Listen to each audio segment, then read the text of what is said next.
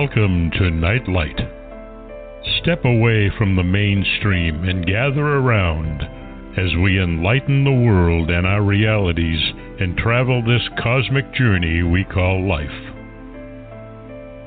Join us as we share with you and provide that beacon that can guide us all to a better way. Explore with us as we examine a metaphysical montage of spiritual insights covering everything from the mundane to the magical, UFOs to unicorns, and everything in between. This is a time of awakening, of sharing and evolving, of spreading our wings and soaring on the cosmic breath of creation.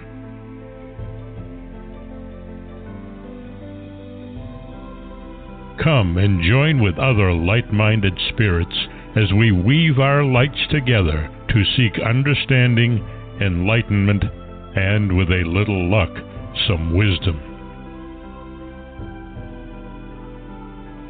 This is Nightlight, a reminder that you are never alone.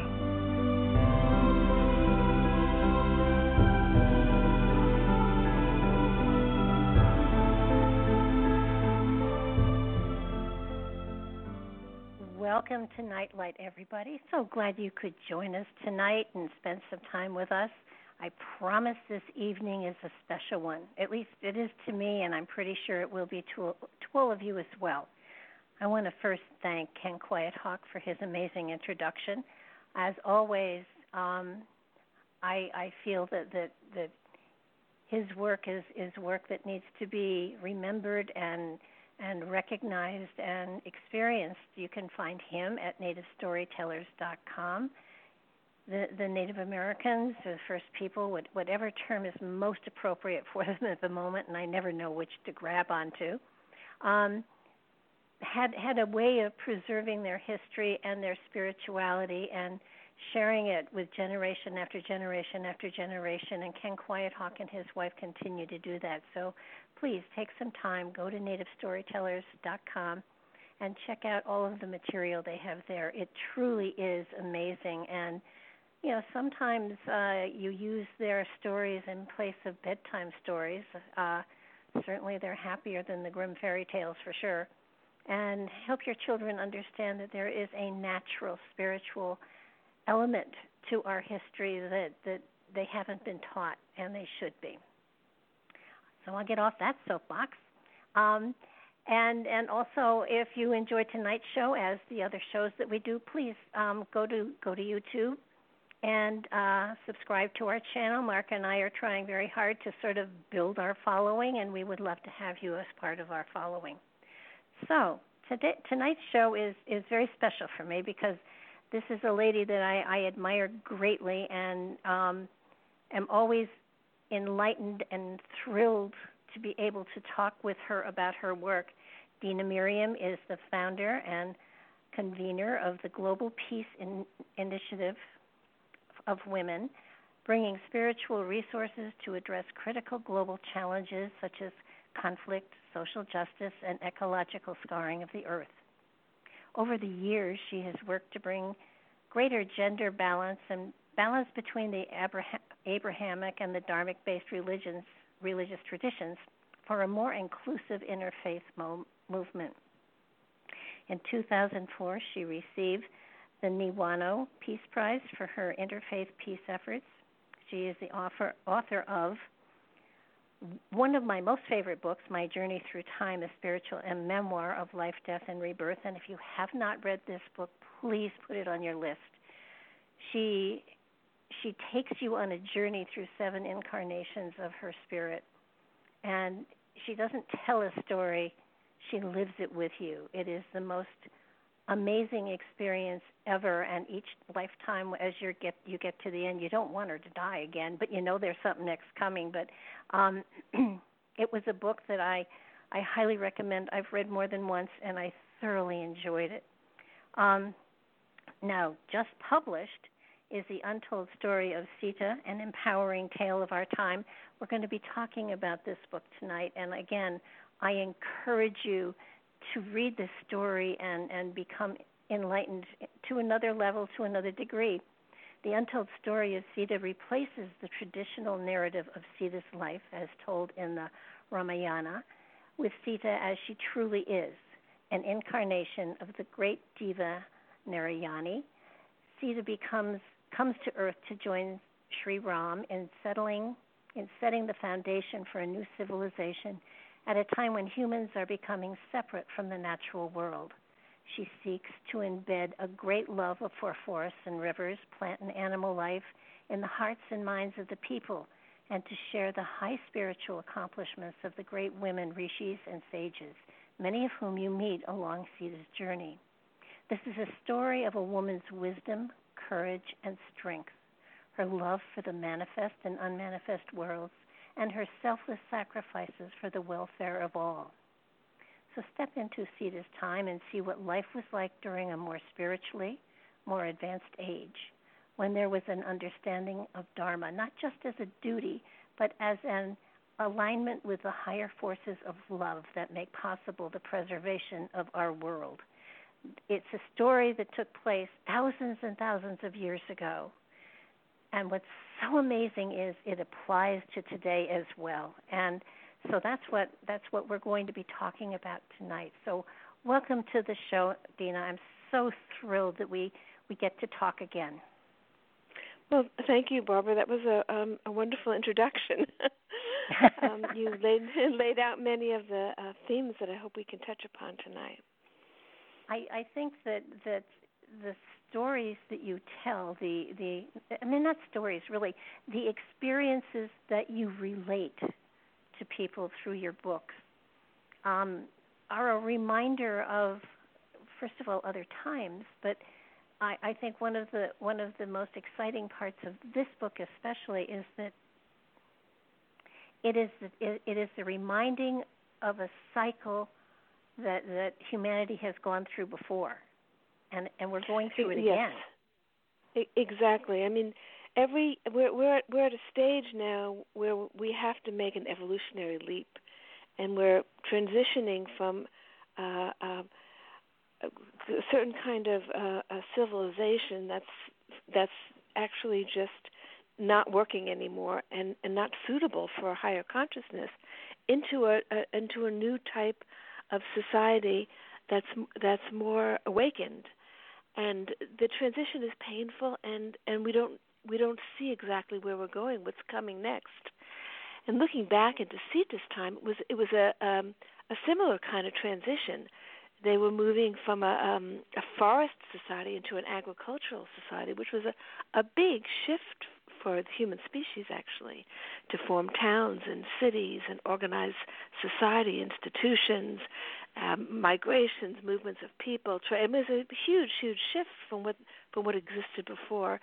Um, but there was also a, um, a forgetting, a forgetting of the of the um, relationship with the deities, of the of the aliveness of the whole natural world, and so at the same time you had this uh, beginning of a material civilization, you had a separation and a loss from of spiritual knowledge.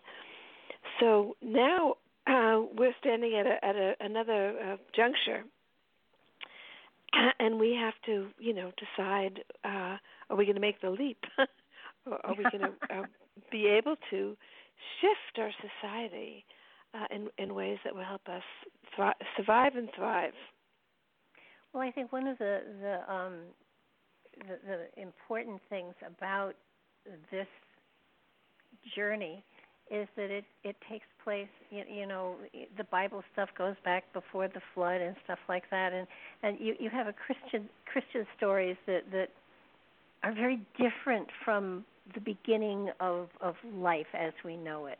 And this story is just it resonates so so much more to me that you know they they the archaeologists and and all of those those scientists you know talk about how you know, there were hunter gatherers and there were Neanderthals and stuff like that. But the reality is, and I have always believed that, that, that there was an amazing culture here on this planet that was so much more evolved, and and they, they weren't. they weren't you know cave people with their knuckles dra- you know dragging on the ground. Exactly, exactly. It's uh, it's this. There's just a lack of um, archae- archaeological evidence, and so they make assumptions. Um, mm-hmm. You know, in time things are destroyed. There are earthquakes. There are, you know, um, tsunamis. Things get destroyed, and and you know, life just continues. Time just continues marching on, and so we don't have a lot of of material evidence, but the evidence is kept in the narratives. Mm-hmm. I mean, the the narratives. It's the it's the library of the human race. Um, these stories. You talked a little. You talked about how the Native Americans kept their stories alive through an oral tradition. It was the same mm-hmm. thing in India. I mean, I was saying to somebody the other day that they didn't need writing because the the mental capacity was such. The Vedas were, were an oral tradition for thousands of years. They were tombs and tombs, and and people recited them orally. They didn't need to be written down for for a long time until people lost that ability to uh, to recite them to to memorize them. But there was so much that was transmitted just through the oral tradition in this mm-hmm. higher higher age. I think you see this same type of a of a of a cycle, not to this extreme, but with the um, the Druids. Uh, the Druids in in um, European history, they would they would take those that had excessive me- memories, you know, children that that demonstrated they had, you know, better memories, and they would teach them the plants, and you know, this was before written history, and so it was those with the, the minds that were able to remember and and um, repeat and the healing aspects and the healing plants and and the the medical um, abilities of them, you know, before written history, w- were amazing. And and then when when the um, when the Romans came in, they brought written language, and so you didn't need to have that memory anymore. But but because because we have all evolved through time, because we are eternal spirits on a on a human journey, so to speak, isn't that memory embedded within our DNA to some point? Because maybe that's why your story resonates so deeply to me that it, it is something that I I don't I'm not just entertained by it, but I remember it. Exactly. No, I think it is. It is. It is retained um, just like the memories of our previous births. Um, they're they're in our they're in our um, uh, uh, our kind of mind body somewhere, but not in in our awake consciousness because it would be it would be too overwhelming to remember everything. Oh, yeah. But but I think that there are there are moments when things come up. It's like you know when when you need some information it comes forth. You know how you recognize a person or um mm-hmm. you you you you you remember a certain uh, you know uh, uh something. But i think that um certainly these and and there are in all the traditions. I mean the garden of eden story in my mind is a memory of this higher age where you didn't have to sow the land because everything was plentiful there was food mm-hmm. everywhere. There were wild grains, there were wild vegetables, wild roots. Everything was just plentiful in the forests, and so you didn't need to to cultivate the soil. Um, there was a, a, a harmony within the natural world. So I think all cultures have this memory of a time when when there was a much greater harmony and where the human being was just integrated into the natural world, and everything we needed was there. Well, I think and the then, other thing that that, yeah. that really that really resonates to me, you know, I'm I'm an animal person, um, so that I really believe that the plants and animals communicate with us. It's just that sometimes you don't take the time to listen and to know. Yeah, well, that and, was that was very present in the Sita book. Um, mm-hmm. And and I mean, as and I was as I was writing this, I was really back in time experiencing it. So I was just I, I consider myself to be a scribe. I was just recording what I was seeing, what I was experiencing. Um, but I saw that that that Sita knew all the plants. She knew what their qualities were. She knew what their their what they could um, address within the human body. Uh, and in and it wasn't just the medicines; it was food that people ate there's certain herbs that helped with certain qualities that you needed. If you know you needed um, to rebalance certain parts of your body. There were foods that would address the, those issues, and then the animals there was telepathy. There was an uh-huh. exchange of, of visual images. So it wasn't necessarily in words, but it was through images that humans and animals could communicate. Well, Pictures, you know. It, yeah, it, that's something that, that anyone who is an animal communicator today, you know, the dog whispers and the horse whispers and everybody yeah. who whispers to their pets, um, understands that they they don't communicate in words, but they do communicate in pictures. And right. It, you know, it's it's really it's it's a it's a member it's a matter of of getting into that alpha alpha state of theta because that's where they that's where they live, and and you know just sending the picture and and um, you you get information. It's just it's so phenomenal. And this book is it, it was you know I, I can't remember how many thousands of years ago but but it, it takes you back before um the last ice age so and that was about ten thousand years ago so yeah. um it it takes you back to a time and and of course the, the ice age you know was a very lengthy pro, you know time and season it, it was a gradual you know the glaciers began to melt um, I mean, that's that's the flood that everybody remembers. As uh-huh. the, when the with the melting of the with the melting of the uh, glaciers, at, over a period of time, I don't know, it could have been a thousand years. I don't know. The oceans rose 400 feet. So you know the land bridge that connected North America and Russia, through which the Native American people came, that was all submerged with the melting of the ice, and many land masses were were submerged. Um, that was probably the time that Atlantis went under. So um, it was a yeah. We we've experienced this climate change before.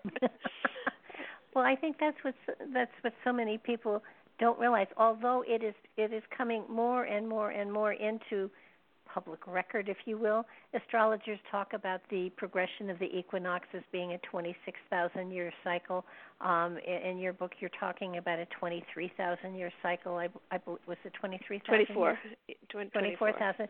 so I, yeah. they both, to me, seem to be about the same thing, as yes, far as consciousness so and understanding and and going from the material to the spiritual and and back and forth and this this is you know people say it, it, there's climate change and stuff like that. Well, yeah, it is, but you know we're not going through anything that we haven't gone through before.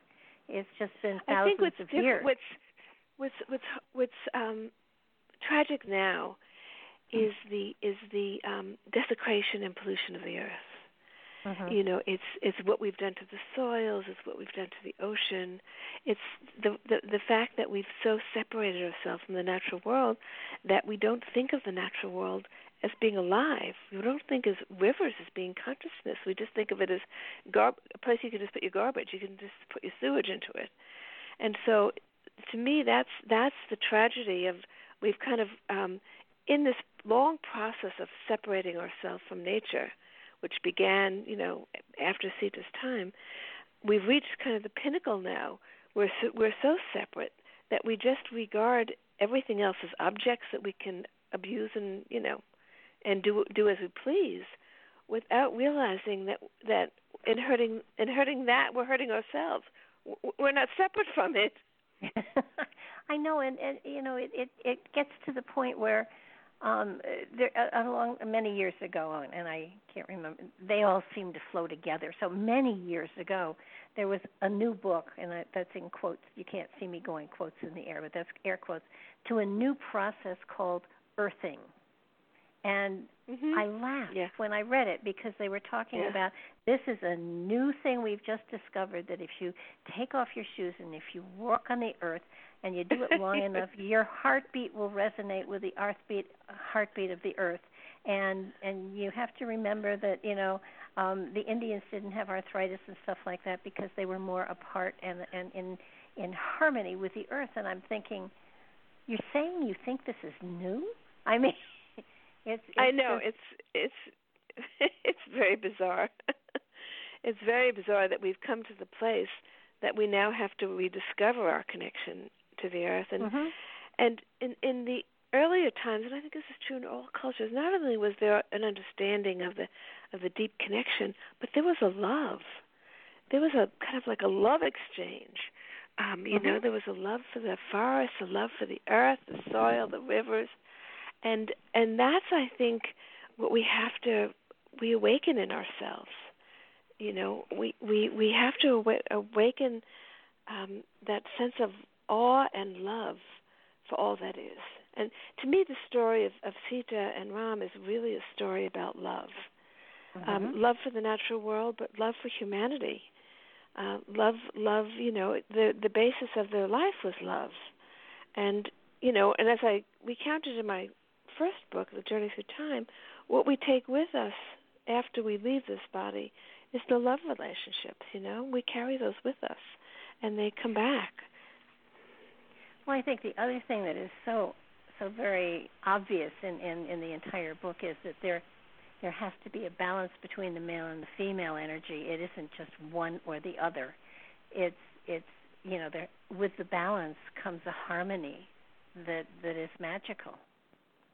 I actually like that word balance a lot. I I, I use it, you know, I, I use it a lot now because um our society is so out, out of balance and everything is so connected the the mm-hmm. imbalance ecological. It was connected to the gender imbalance, but uh, during Sita's time, it was a pre-patriarchal time, and mm-hmm. so um, from early on, she was given uh, access to the w- women rishis, and given uh, all the spiritual education um, that that uh, any any uh, man would have.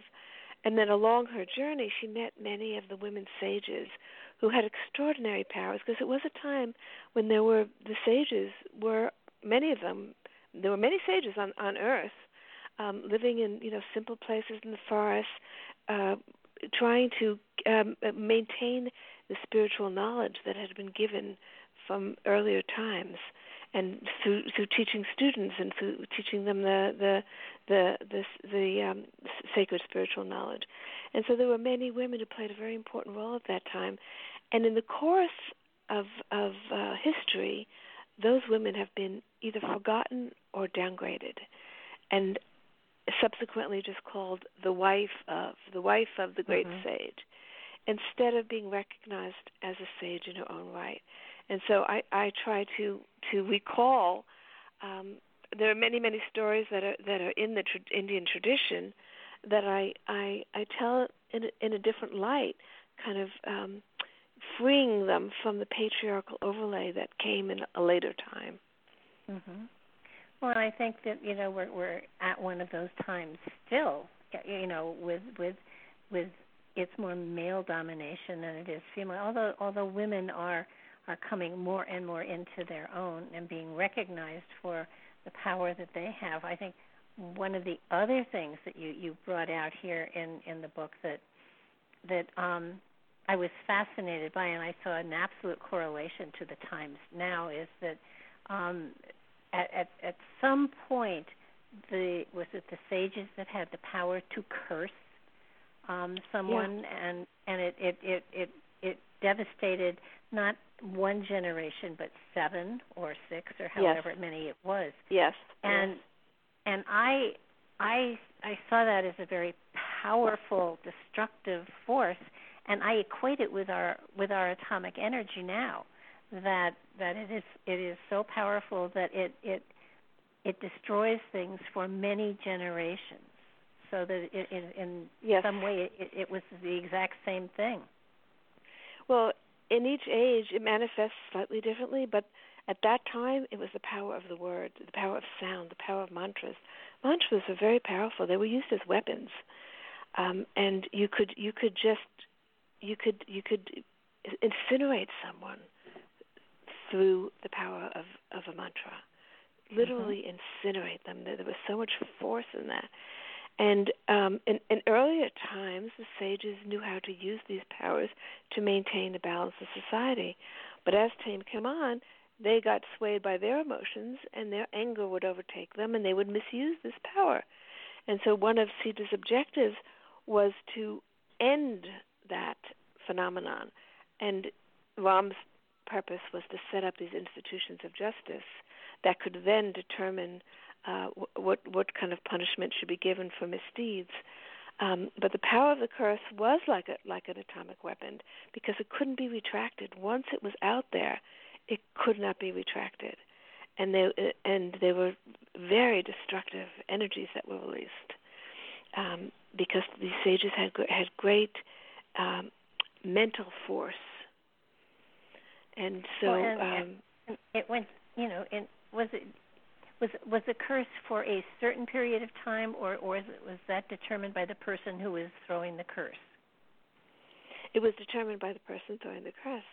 Okay. I mean, you know, it could be, you know, you know, a, a curse on someone for five generations, um, because of some misdeed that they did, and you mm-hmm. know, it, it could have been. I mean, it, think about it, there were no institutions of justice. There were no uh, um, legal systems.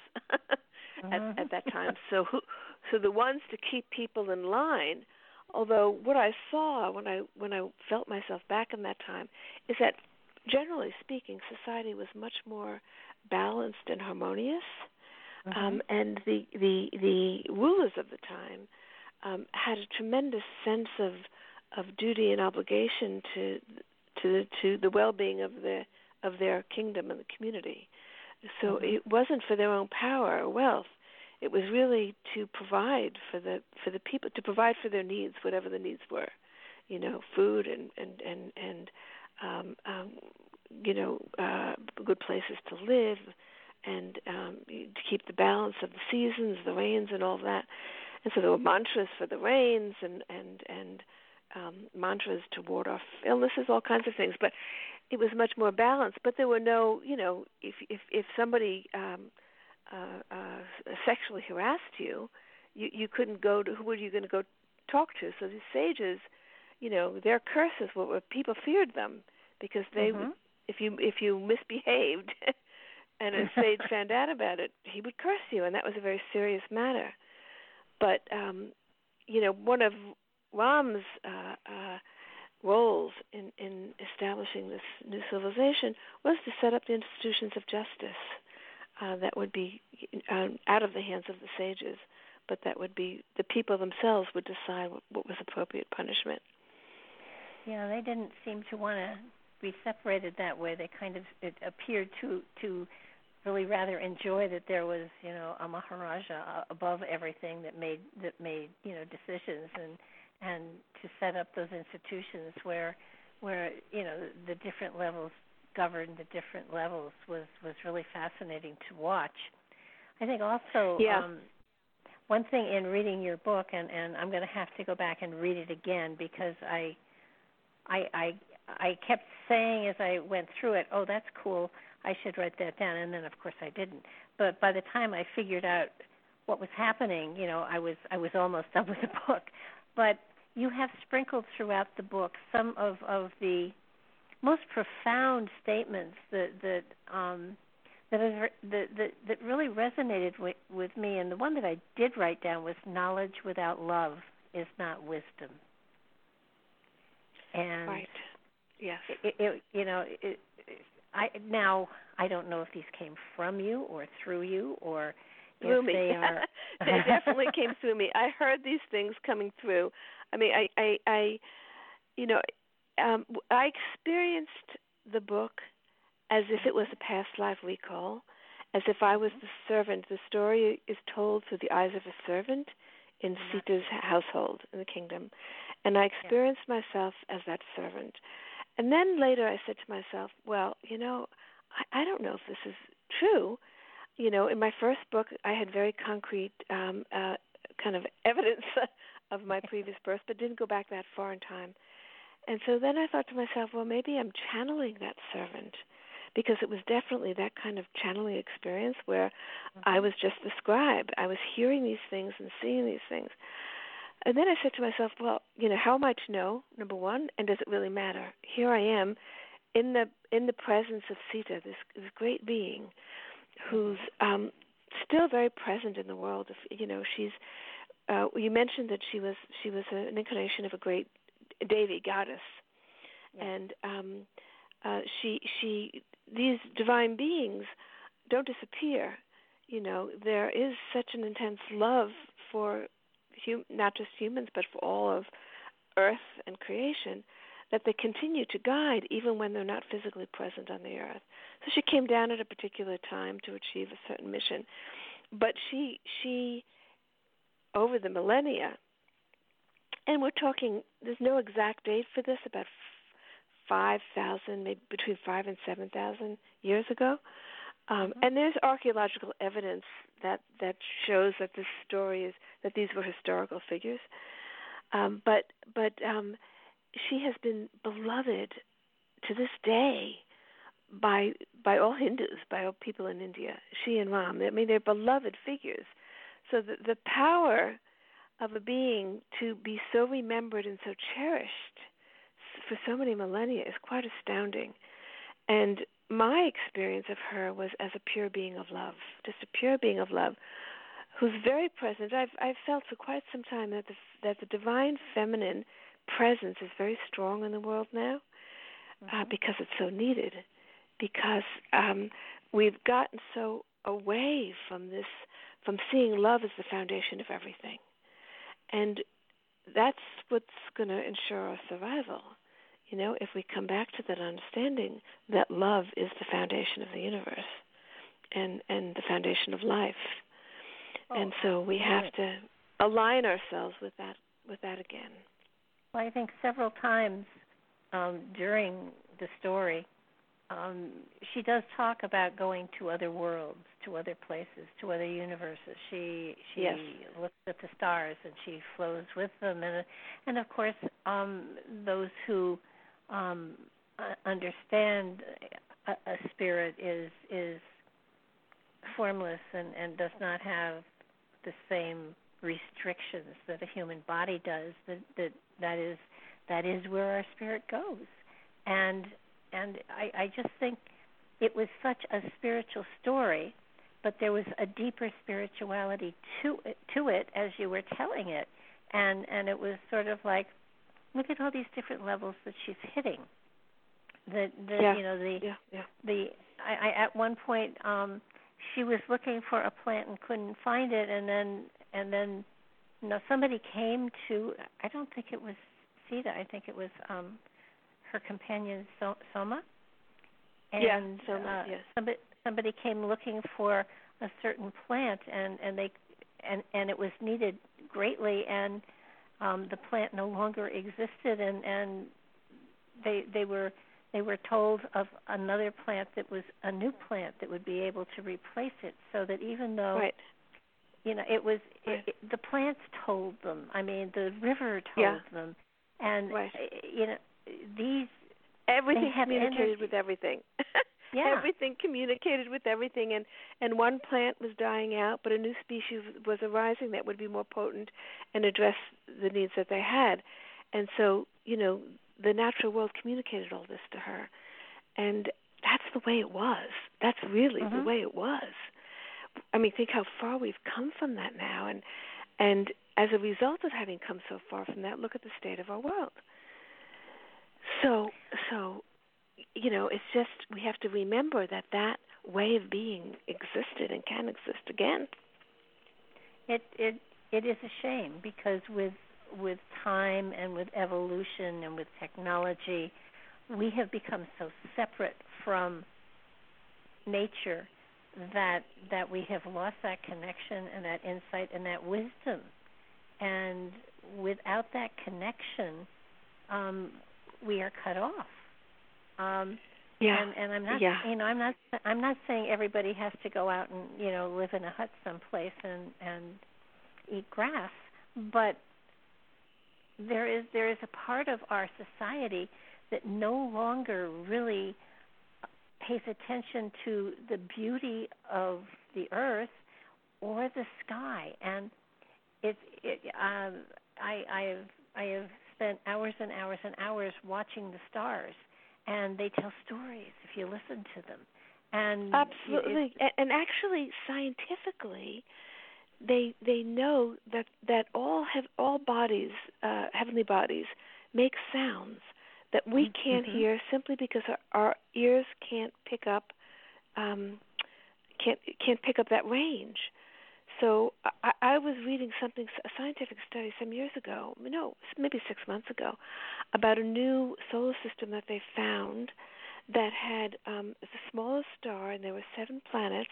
They were closer to that star, and they picked up the sounds, and it was a, it was a beautiful, harmonious sound that these planets made as they moved around the star, their sun. And the human ear couldn't pick this up, and I thought to myself, well, that must be true of everything. Mhm.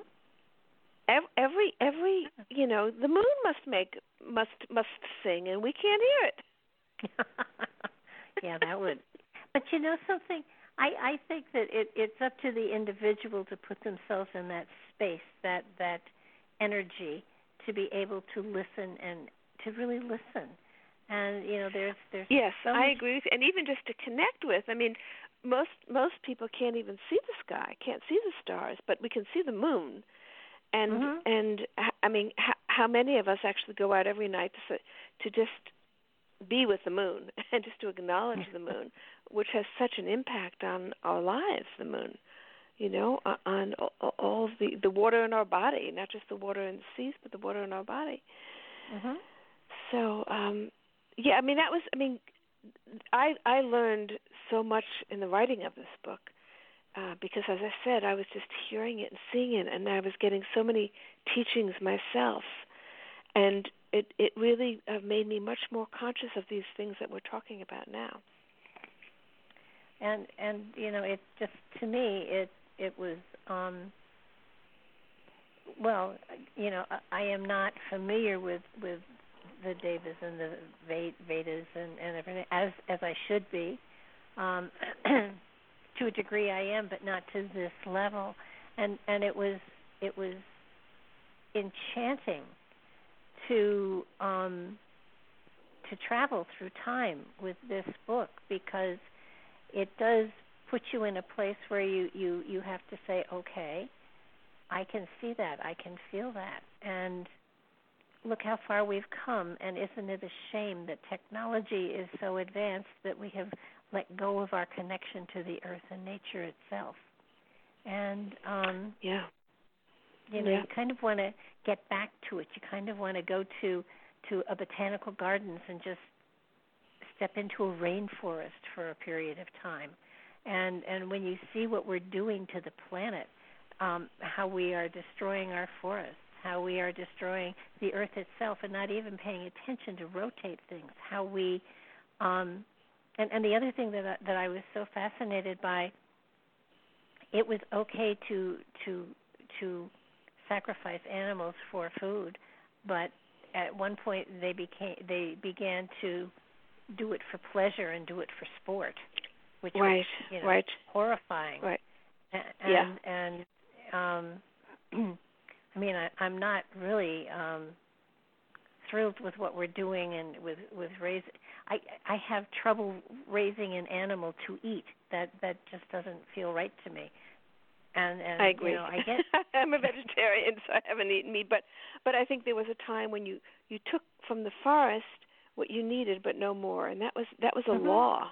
That was a spiritual law that you. Well, it that- was it was like in in in you know it, people knew that because they Mhm. knew that that um there was no need to take more than you would need. I mean, there was no purpose in doing that, and and they knew that that to keep the balance, they had that was the way to live. But then there came a time when uh, people wanted to capture animals and people wanted to kill them for sport, and and that was the beginning of this imbalance and this um, this kind of hardening of of that the connect the connection uh, with the natural world. well uh, You know, the Native breaking of the Americans connection.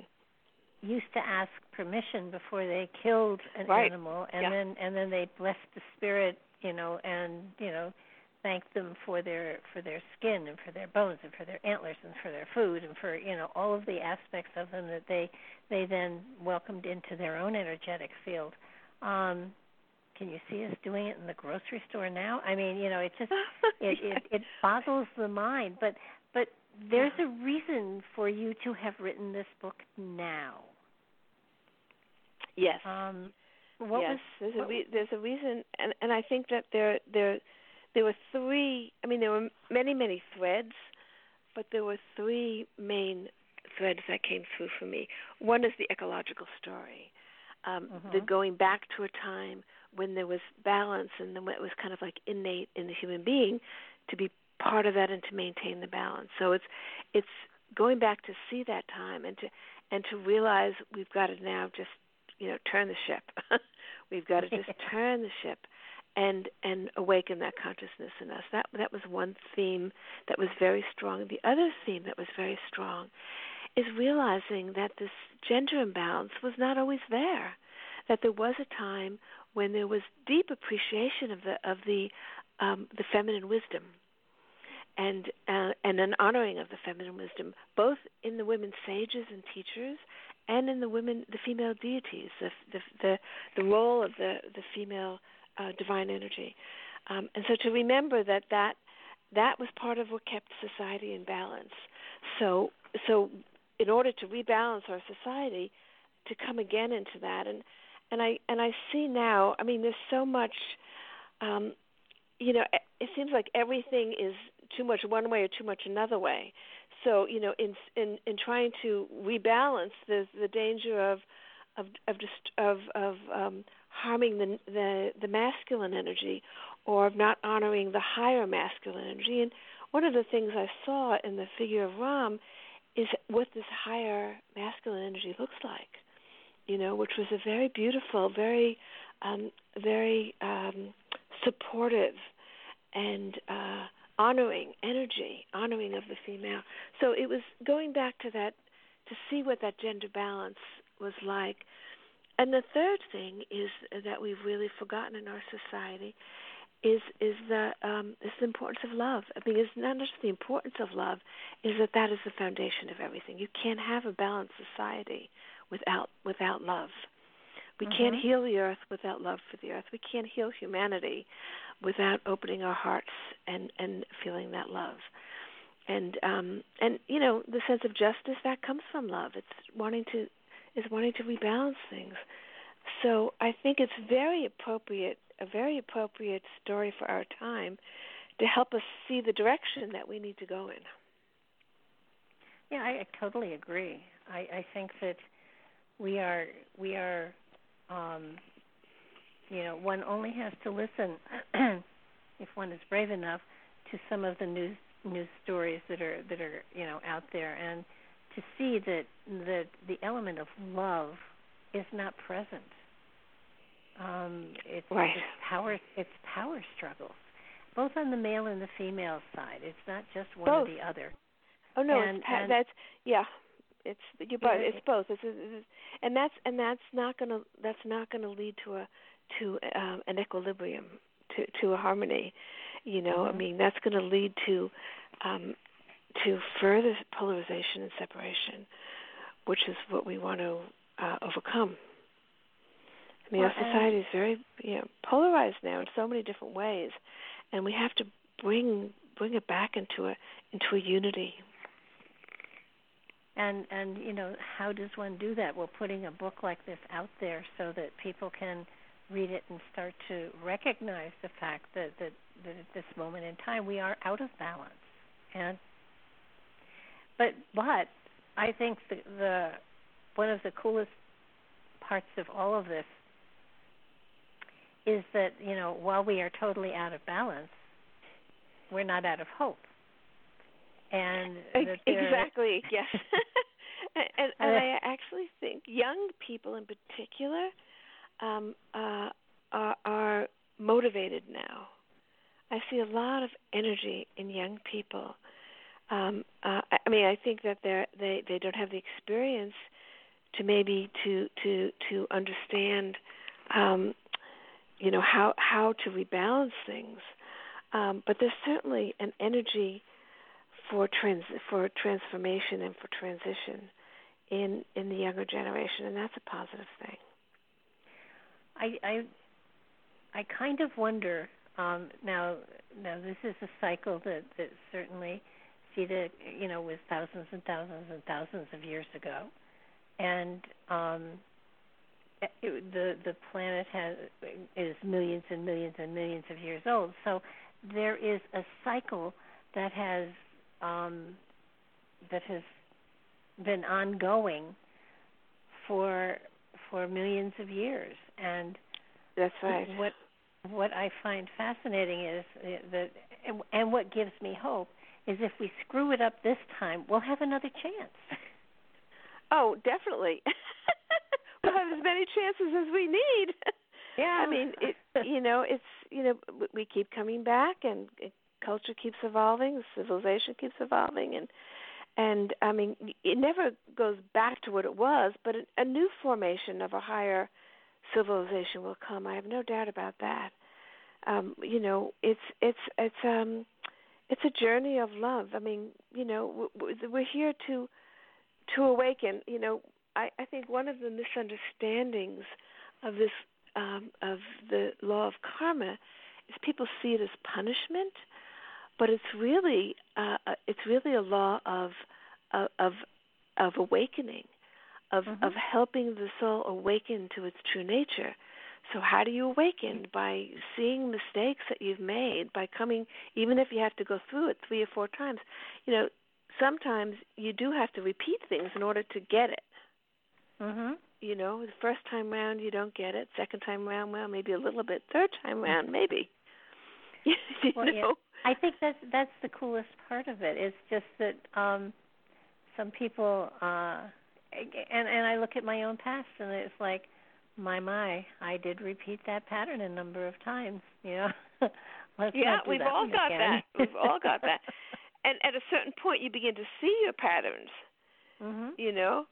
Um and you know it's i mean it's of course easier to see in other people. Sometimes you can't see it so so well in yourself but yeah. we yeah, all but until you know until you become conscious of it it's just it's like a groove in the brain that just you know it's used to going in that way. Yeah, and uh, uh, you know it. What I what I found fascinating was, um, like I said before, that, that there is a cycle that you talk about that is very similar to the progression of the um, equinoxes, and it, it goes to the level of consciousness of humanity, and and how how though it it it will start in one place and then it will go way far away. It's like a pendulum; it swings back and you know, and where in that pendulum are we now? Are we getting less and less, or more and more? So the the the Yuga theory in in in um, in the Eastern accounting of time, and at the beginning of the book, um, or maybe it's at the end of the book. I think it's at the end of the book. I, I reconcile this linear evolution, linear sense of time, with the cyclical sense of time, uh, because the cyclical sense of time, the yugas, the, the four yugas, which I guess uh, um, equate to the you know what we call the golden age or the bronze age or the iron age. It's mm-hmm. this the, the age of truth, the Satya Yuga, and then there's the third age, the Treta Yuga, and then the Dwapara, and then the Kali Yuga, the, the, the time of spiritual darkness.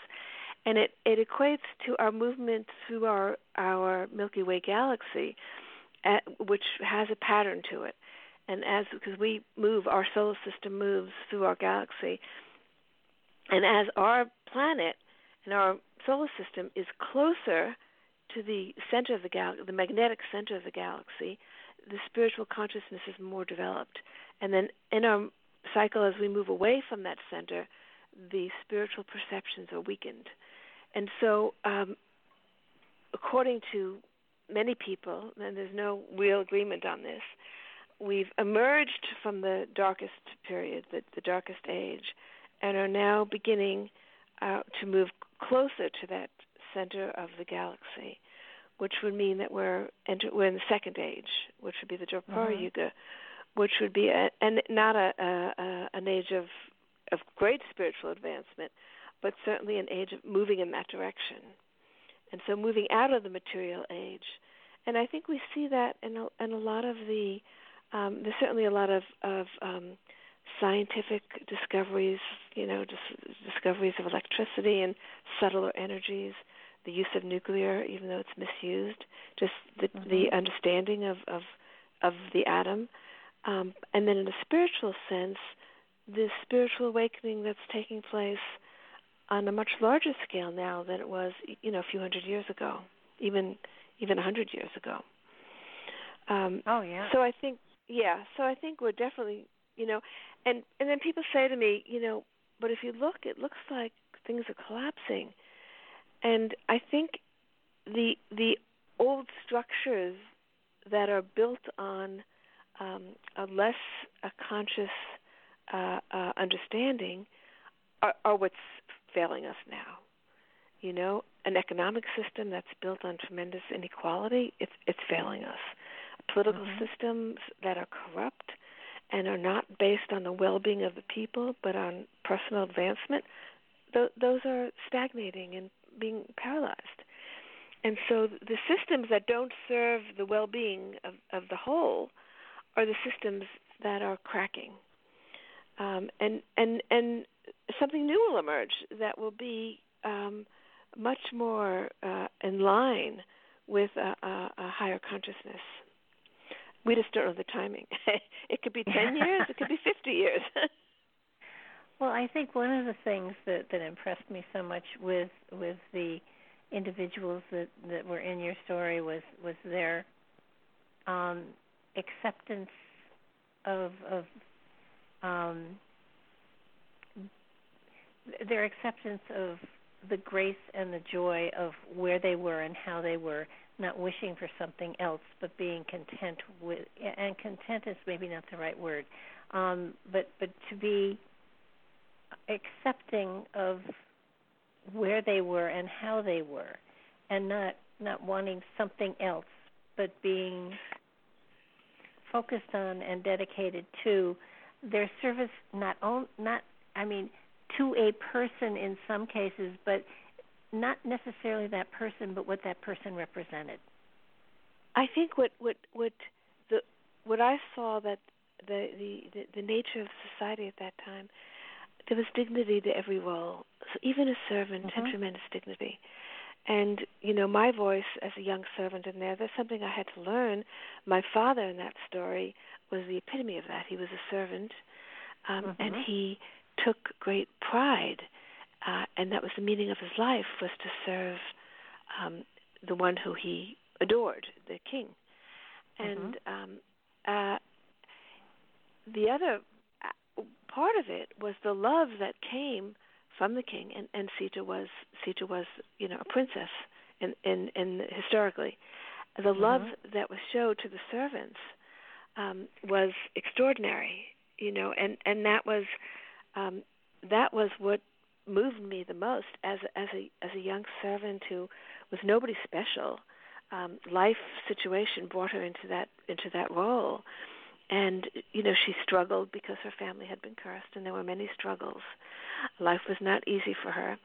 Uh, she lost her father. She was alone, and yet the love that was poured onto her by not just her, everyone, um, mm-hmm. was was a real teaching to me because then I, you look at our society today, and and people who serve, you know, um, they, they they're not given the proper dignity and uh, and honoring.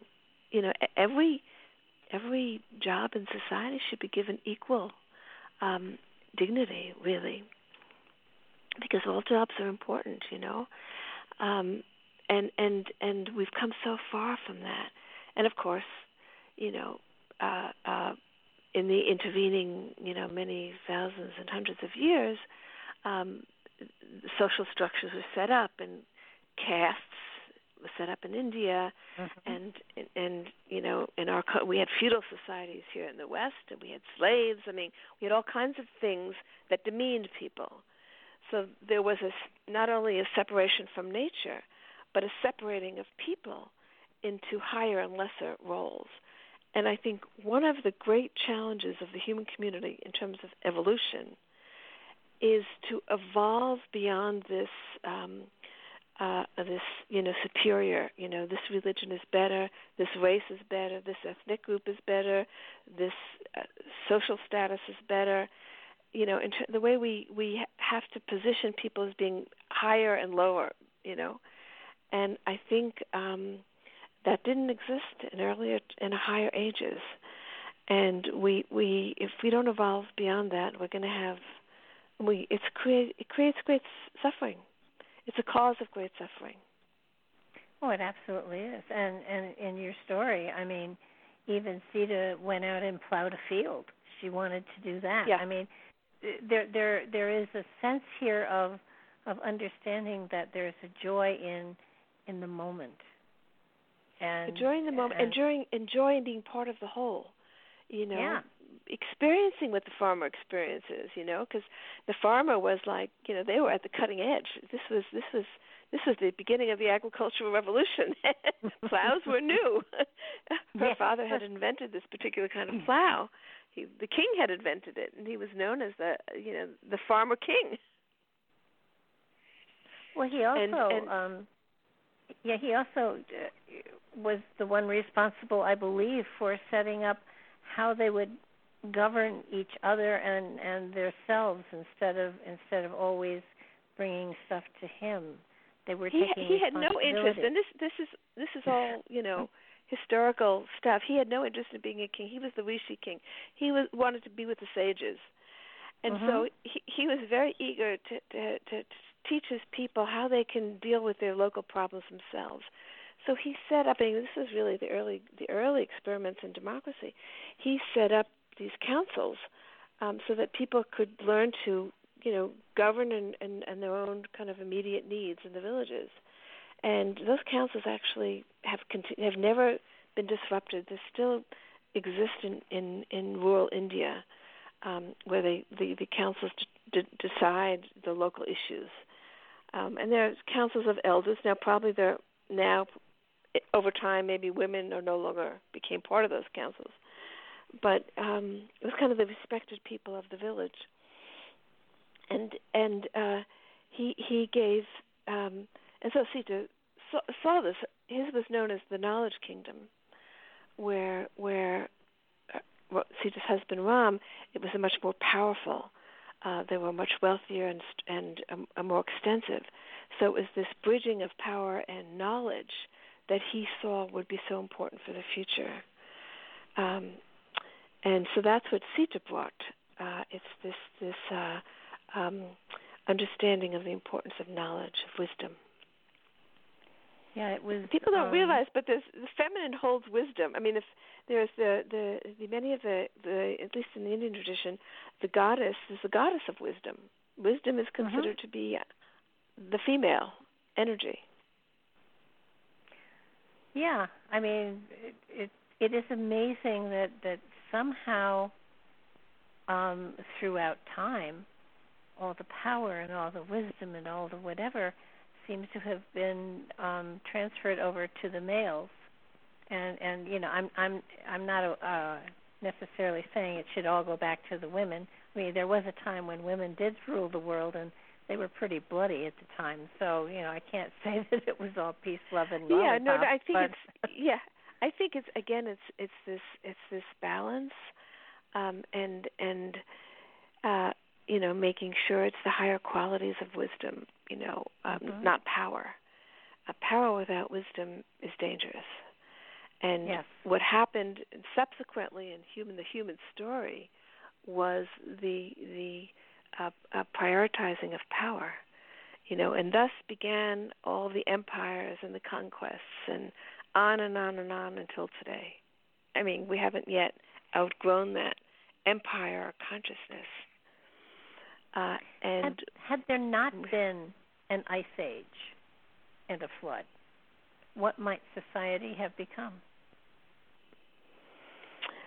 Well, if there had not been an ice age, I mean, we have, you know, there are these stories of these of these very very ancient cultures, Atlantis and Lemuria, and it's very hard to find out anything about them. They're somehow still in the collective memory, but we don't know much about them, and they could have been in a whole nother cycle. Or whole, I mean, Lemuria certainly was was more ancient than mm-hmm. Atlantis, and it would make sense that Atlantis would have sunk in the um, in in the flooding, but maybe had they not. Although there are also stories about misusing of the misuse of their technology that they had great technology which they then misused and so they led to their own demise.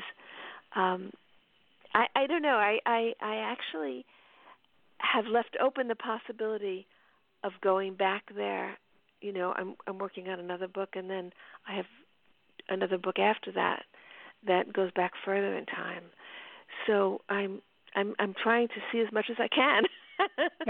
Put it that. I'm I'm one I'm you know there were often times in the story where um she uh, she was she was act she was doing astral travel. I mean it, yeah. that would be my yeah. definition of what she was That's doing. That's right.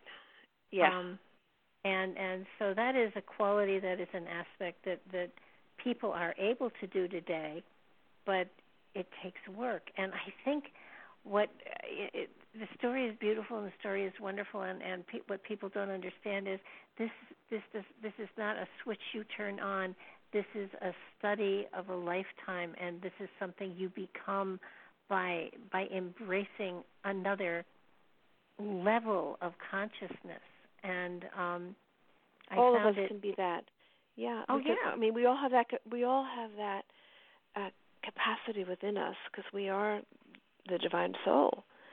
Mm-hmm. And it's just it's just we don't think of ourselves that way. We think of ourselves as being limited uh, to a human body.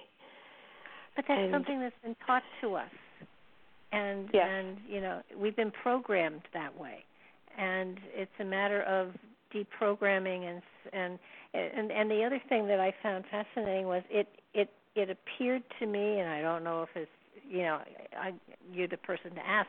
She was doing interdimensional travel as well. Exactly. Yes, that's exactly right. She was working so, on many planes, and and right. what I realized in this that that um, the way the story is told traditionally, it's just the outer narrative. This happened and this happened, and they were sent into exile. They wandered through the forest. This is what happened in the forest. It's all the outer story. I wanted mm-hmm. to know what was happening at a deeper level, what was happening on the inner planes, and then I saw this all this work that she was doing in other dimensions.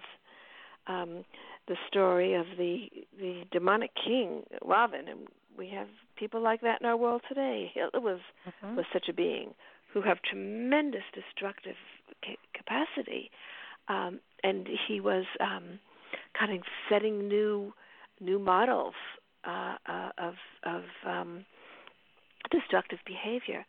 But she had to go in. Uh, the way the story is told traditionally, Sita is cad- kidnapped by him, and Ram fights a battle to free her. The way I saw the story is that she willingly allowed herself to be taken so that she could go into the heart of the kingdom and work with him on the inner planes to help mm-hmm. free him from all his uh, um, harmful, destructive uh, uh, instincts. And then there's a story of of how he came to be, and he, you know, had been a high being uh, who had the not eradicated the seeds of of anger and pride, and um, one thing led to another, which led to his birth in that form on Earth. Um, but it shows that that there's so much behind the scenes that we don't see, and and it made me look at what's happening in our world today differently. It's like, mm-hmm. well, what's really happening behind the scenes? It's you know, it's like, you know, many of us feel like like in the U.S. What's happened to us in the last few years? Suddenly, we've become an angry, violent nation. Mm-hmm. How, how did that happen? you know, we, we we we didn't feel that way a few years ago. you know, well, things weren't perfect for sure. I, I mean, when you when you're looking at at at this this story, which which is beautiful, um, you have to come to realize that these these energies, these spirits that lived during that time, have reincarnated over and over and over and over and exactly. over. Exactly. And, yes. And well and well could be in this time frame as well. So the the cool question I have to ask is: Are there rishis and sages today, or is that just something that we we we have relegated to the past? No, I think that there are there are rishis and sages today. They may not be in the marketplace. They may not be the ones with websites and on Facebook. As a matter of fact, they mm-hmm. probably are not the ones with websites and Facebook. Um, they're they're probably um, in quiet places, and you know you stumble upon them. Um, the world has become such a noisy place with all the internet, social media stuff. Um, mm-hmm. That and that um, you know, I, well, I mean, there are some who may be prominent. I think the Dalai Lama is, is a great soul, very wise. Yeah. Yeah. Um, and there are others like that. Um, Desmond Tutu is a, is a very wise soul. I mean, there are there are some who have who have a lot of wisdom and a lot of love and compassion. Um, but by and large, um, th- those are exceptions. I think that uh, the the rishis would would would shun the social media circuit and the you know the um, tours, the lecture tours, and all of that. Um, but you know, there there have been within. The, I mean, I know about Hindu tradition and the Buddhist tradition a little bit. There've been great great sages within that tradition. Uh, my own guru Yogananda, who passed away in '52, and there've been others. And then there was the uh, last thirteenth Karmapa was a great soul. So I think that there there are have been. Um, and and I've met, you know, because I've worked in the interfaith world, Father Thomas Keating. There've been great great souls in, in every tradition, um, but they they tend to be not the ones selling themselves. If you know when, what I mean. When, yeah, but one begins to wonder. Okay, so their purpose is to be an example, and yes, for those who have the the old the saying with eyes to see and ears to hear type stuff. Um, it, to, in my mind, you know, and correct me if I'm wrong, but they're, they're they're here to be an example, and by being an example, people seek to find that place within themselves that can take them to that place.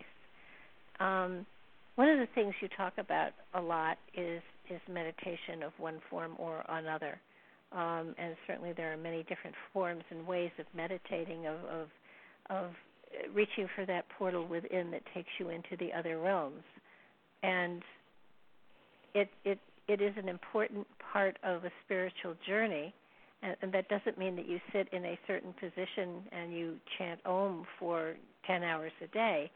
Right. But it, right. I, I, I, unless that is your thing, and you know. For eh, some people, that's that's their path. Yeah.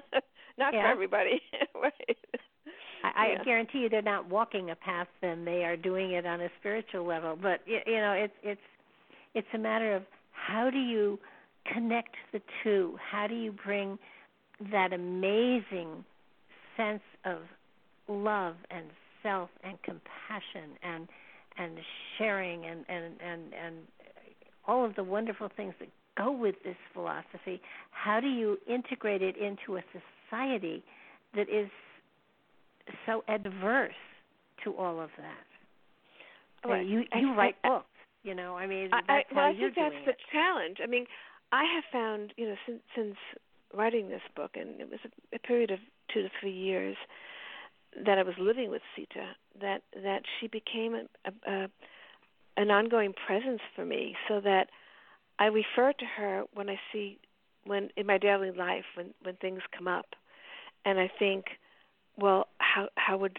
Sita act, or or how would I want to please her? You know, want to want to um, be a vehicle for her, for her, for her in the world. But I think it's it's.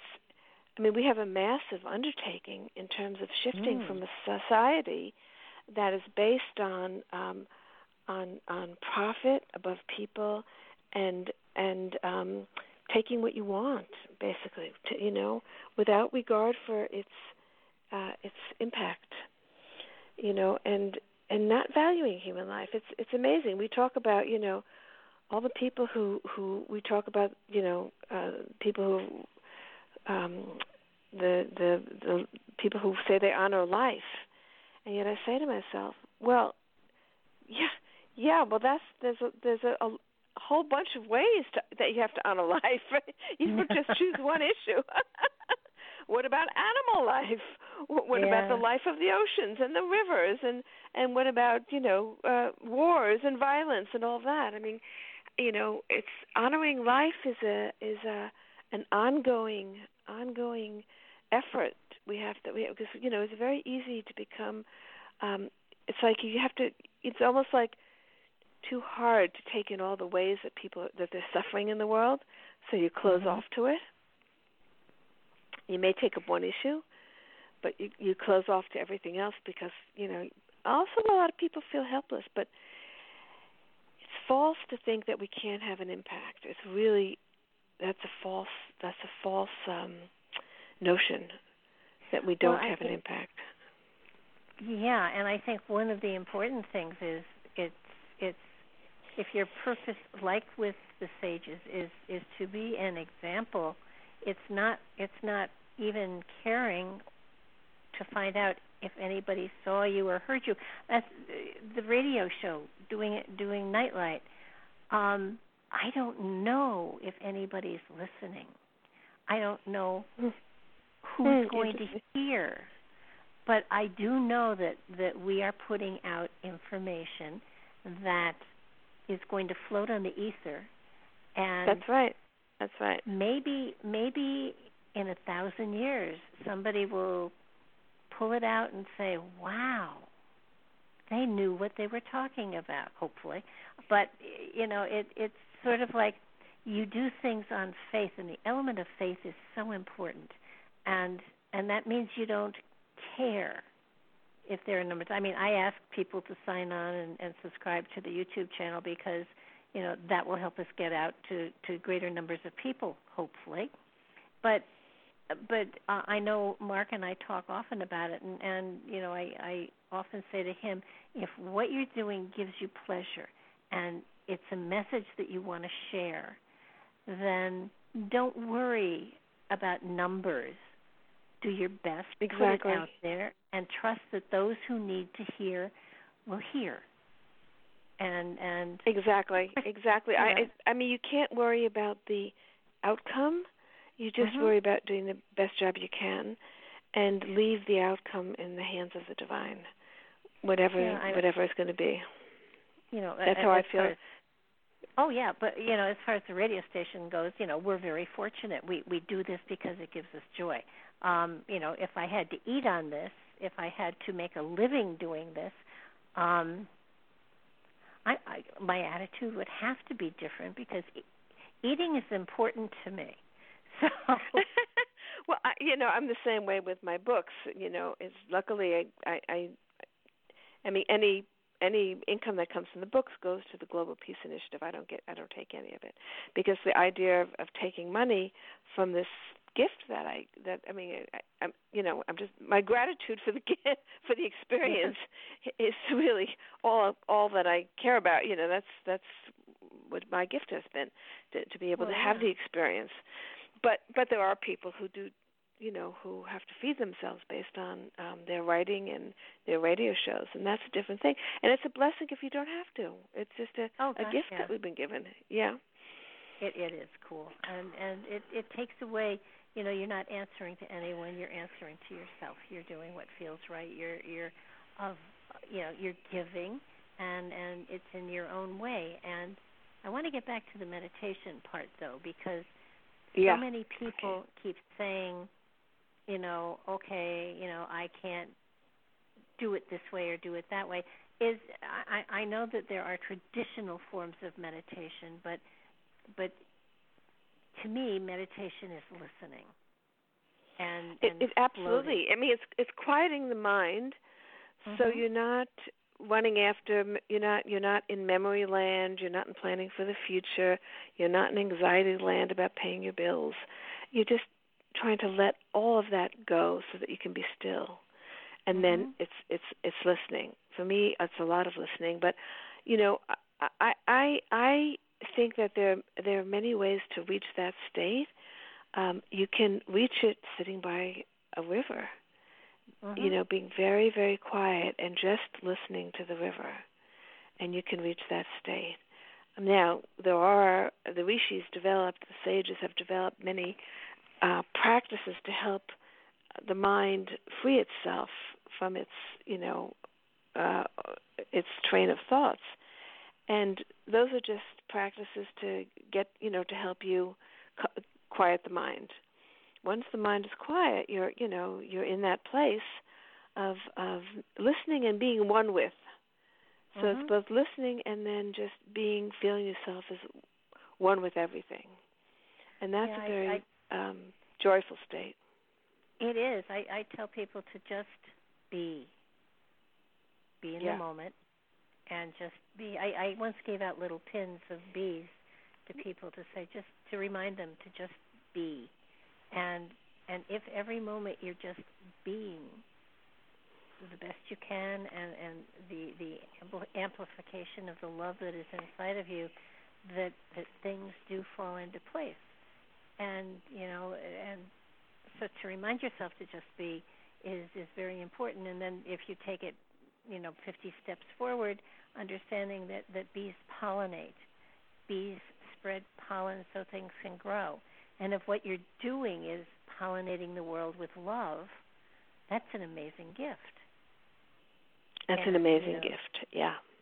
Yeah. I mean, you may not you may not get your name on a plaque, you may not be given a presidential award, but it is the coolest thing to just be in that moment and be one with the universe and be one with nature and um and and to just be to not worry about the past because that's gone and the future ha- hasn't happened yet.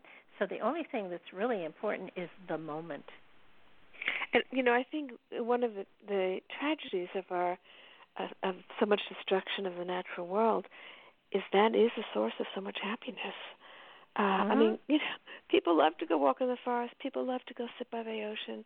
You know, people love to, you know, to to to go to immerse themselves in a in a clean river. I mean, this this these things give joy, and and as there's fewer and fewer opportunities, uh, because the rivers are polluted, the oceans polluted, the the not so many forests, we're taking away from ourselves all these opportunities to to experience joy.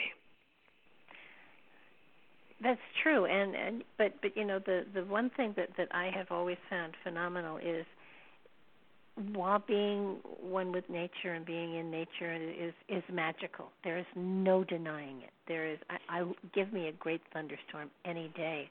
I just that is the coolest thing in the world. But oh yeah, yeah, I love the thunderstorms too. you, you can you can be in that space inside of yourself. You can create a bubble, and you can fill that bubble with with the the um, the peace and the joy of the moment. Um, there were people that survived Auschwitz because That's they were right. able to do that and yeah. and so that so that there were people that that were dying that were able to be in that place inside of themselves that it was okay.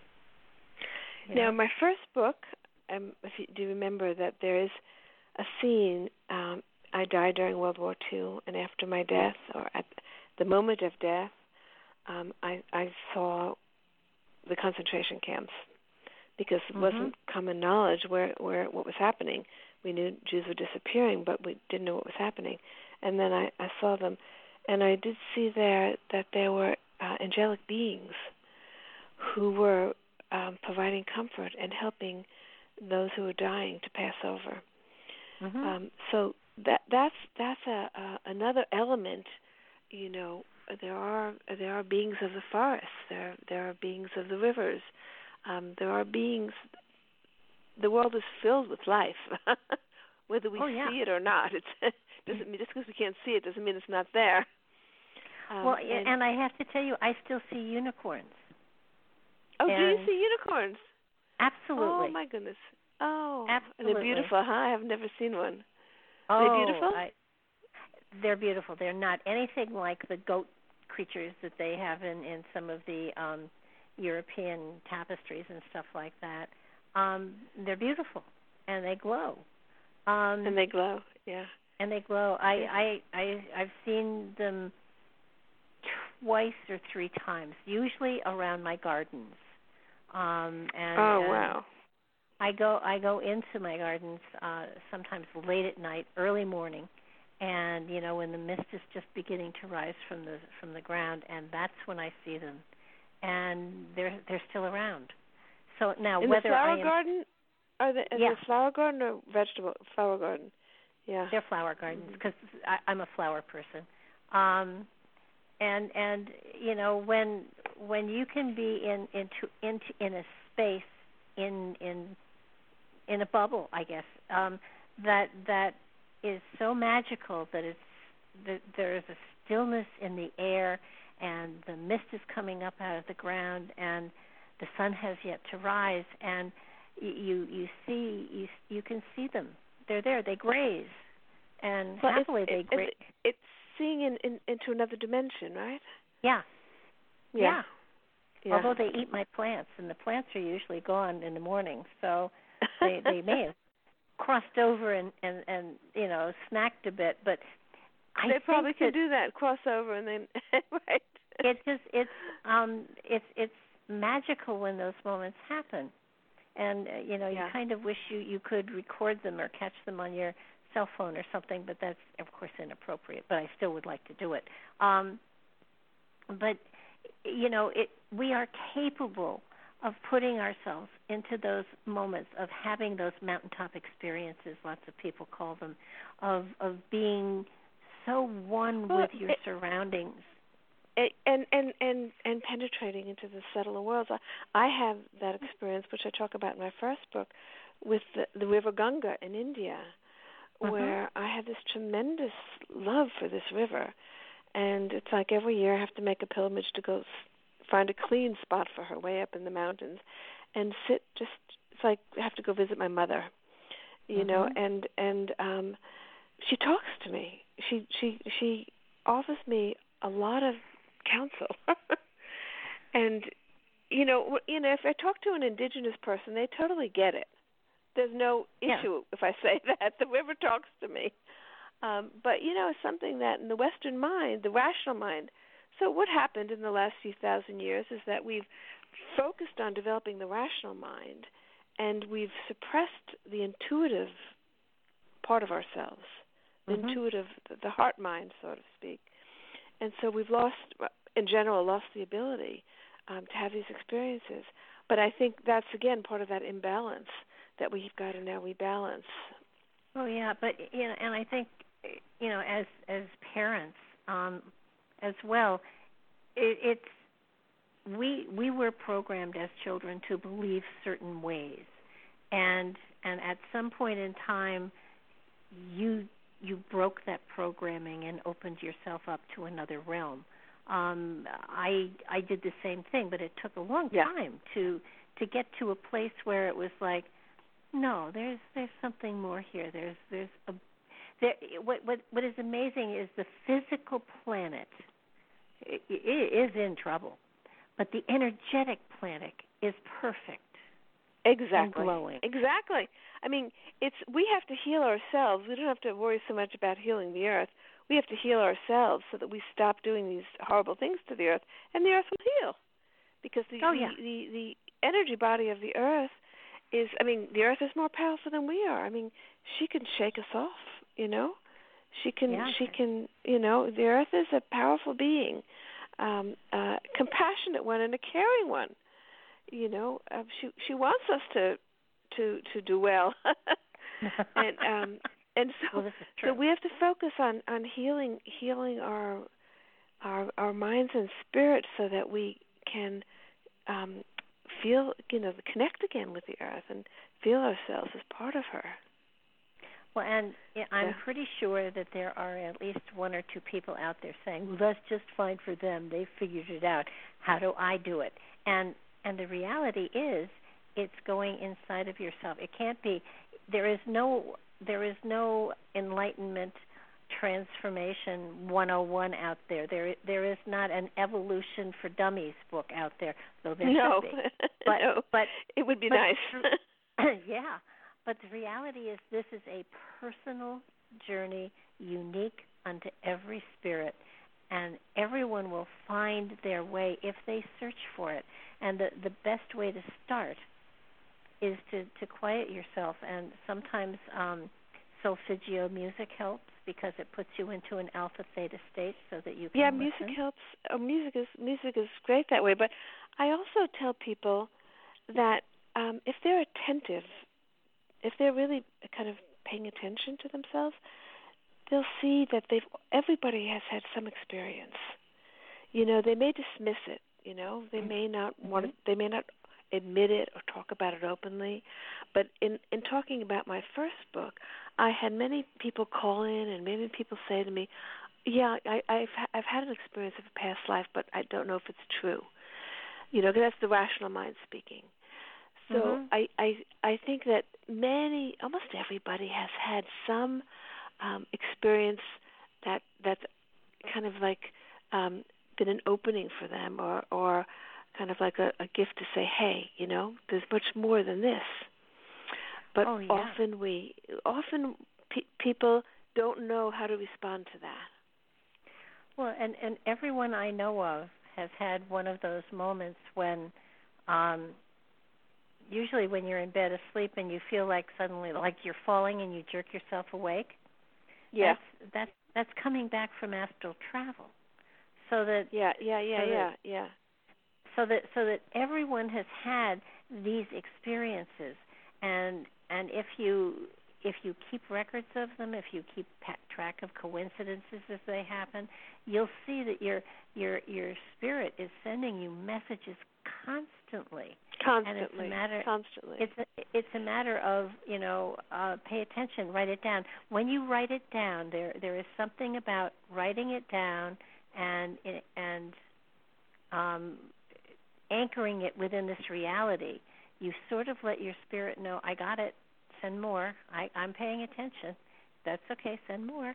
And and you know it it helps to increase it to make you more aware of those coincidences to look for them and and and to be aware of them when they occur. And the more attuned you get and and most of the time they have to do with nature. They have to do with you know uh, butterflies or birds or something happening that that is unusual. And, and electronically it happens too but mostly i have found that it is more for me more of a spiritual a more of a physical um nature than than you know uh electronic.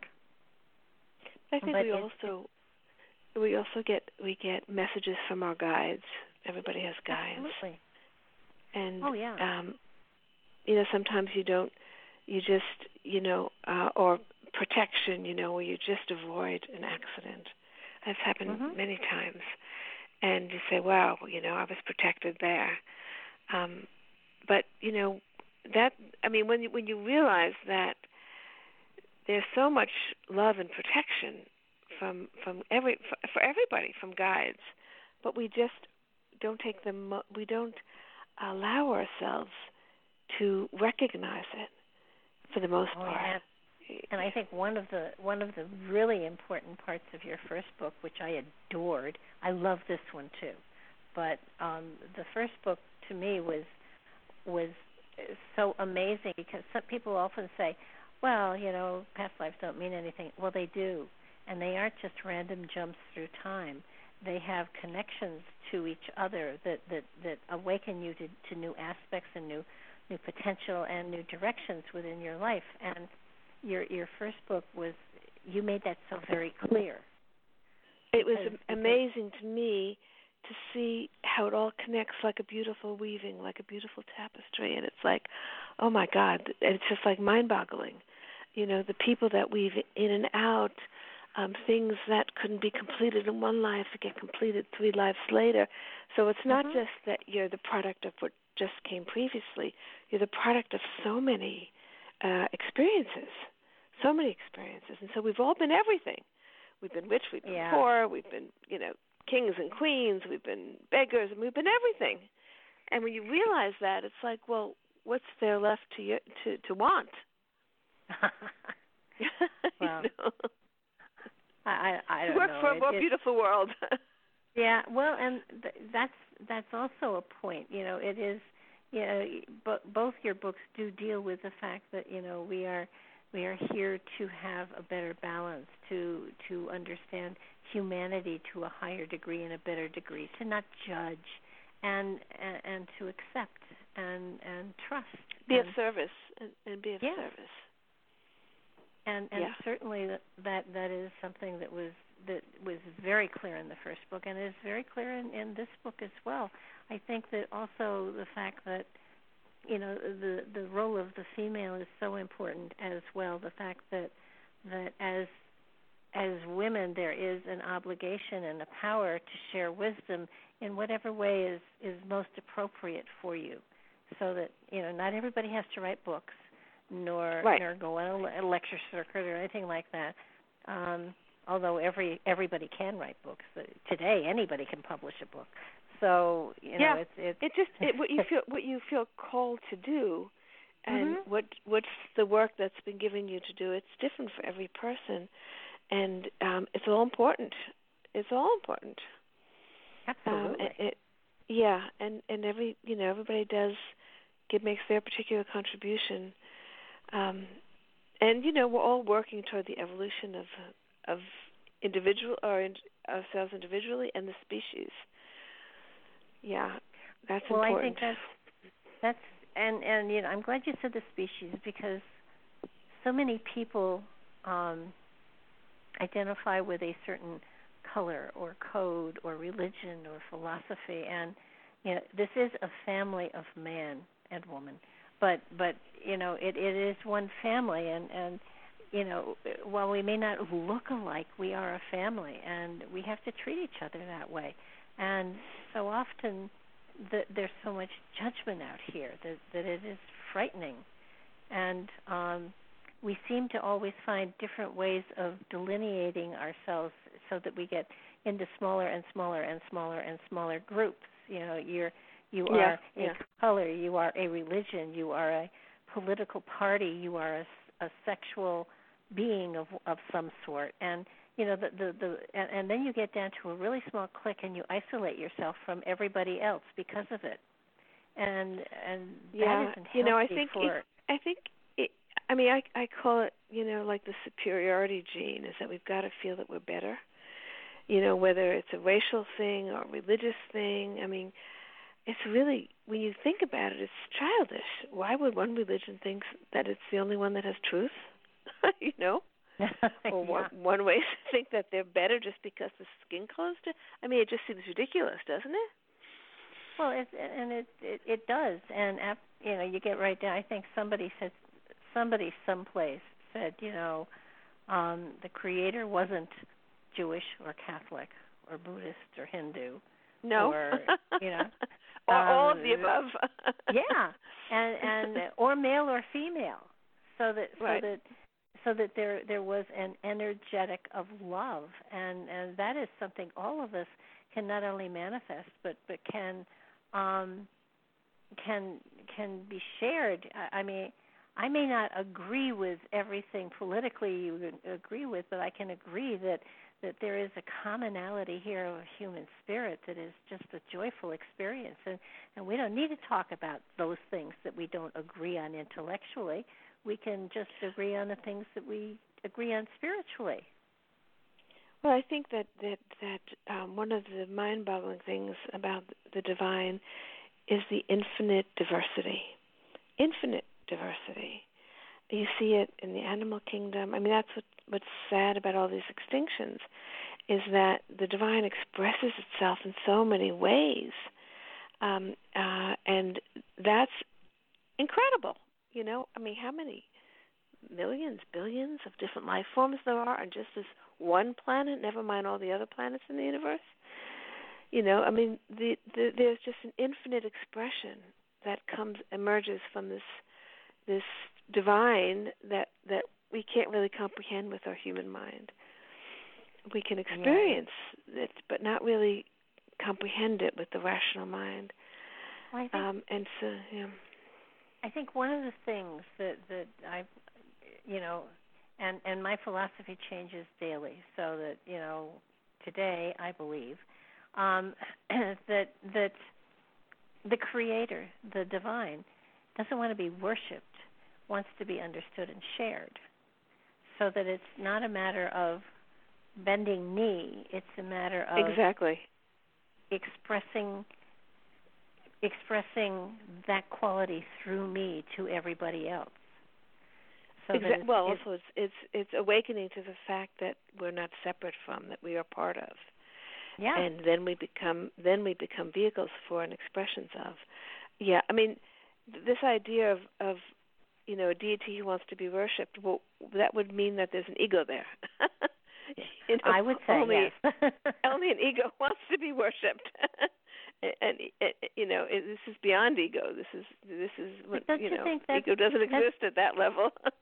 Is isn't isn't that a problem you know with with humanity in that we see something that is so perfect and so loving and so kind we worship it instead of learning from it i mean um we we we turn everything into you know something that we have to um worship rather than learning and sharing and growing from it and and and and moving forward and and you know expanding whatever concept it is to the betterment of our culture and our race not our culture our race. a, a, a lot of um you know a lot of the religious institutions what what what what made them what they are is is is fear you know this mm-hmm. whole sense of of of fearing this consciousness and so you know this idea of worshiping was to was to um to pacify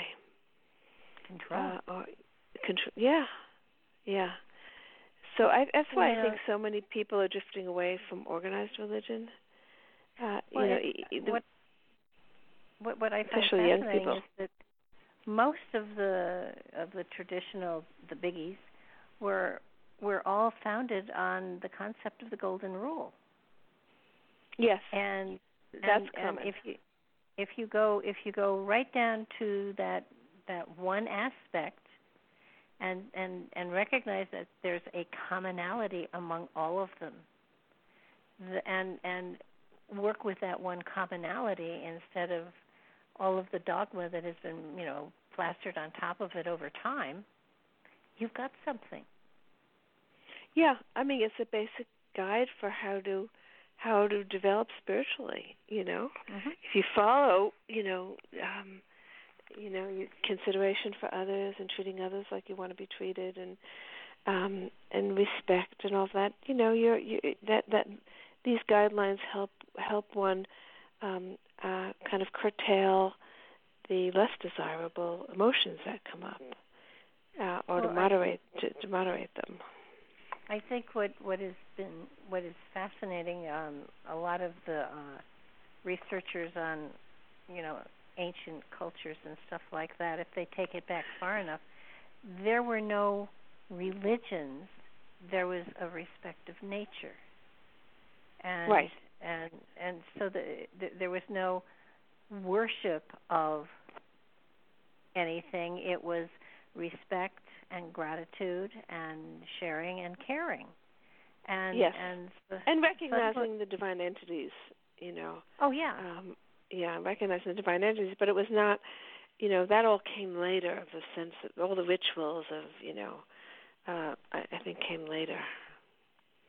And, you know. and so, so what I'm seeing, what I'm, what I'm seeing, at least in, in you know the small circles that I that I gravitate towards, is that that people are more and more becoming understanding that they carry within them a piece of that divine creation and by connecting to it and channeling through it or or having it channel through them they they are able to have a greater appreciation for nature for for the cosmos for individuals for um you know the element of love is there and it's so strong and it's so rich it's unbelievable and your books right. you know all of them you know they all both of them do have all that two of them. flowing through them. yes, all of them. Yes.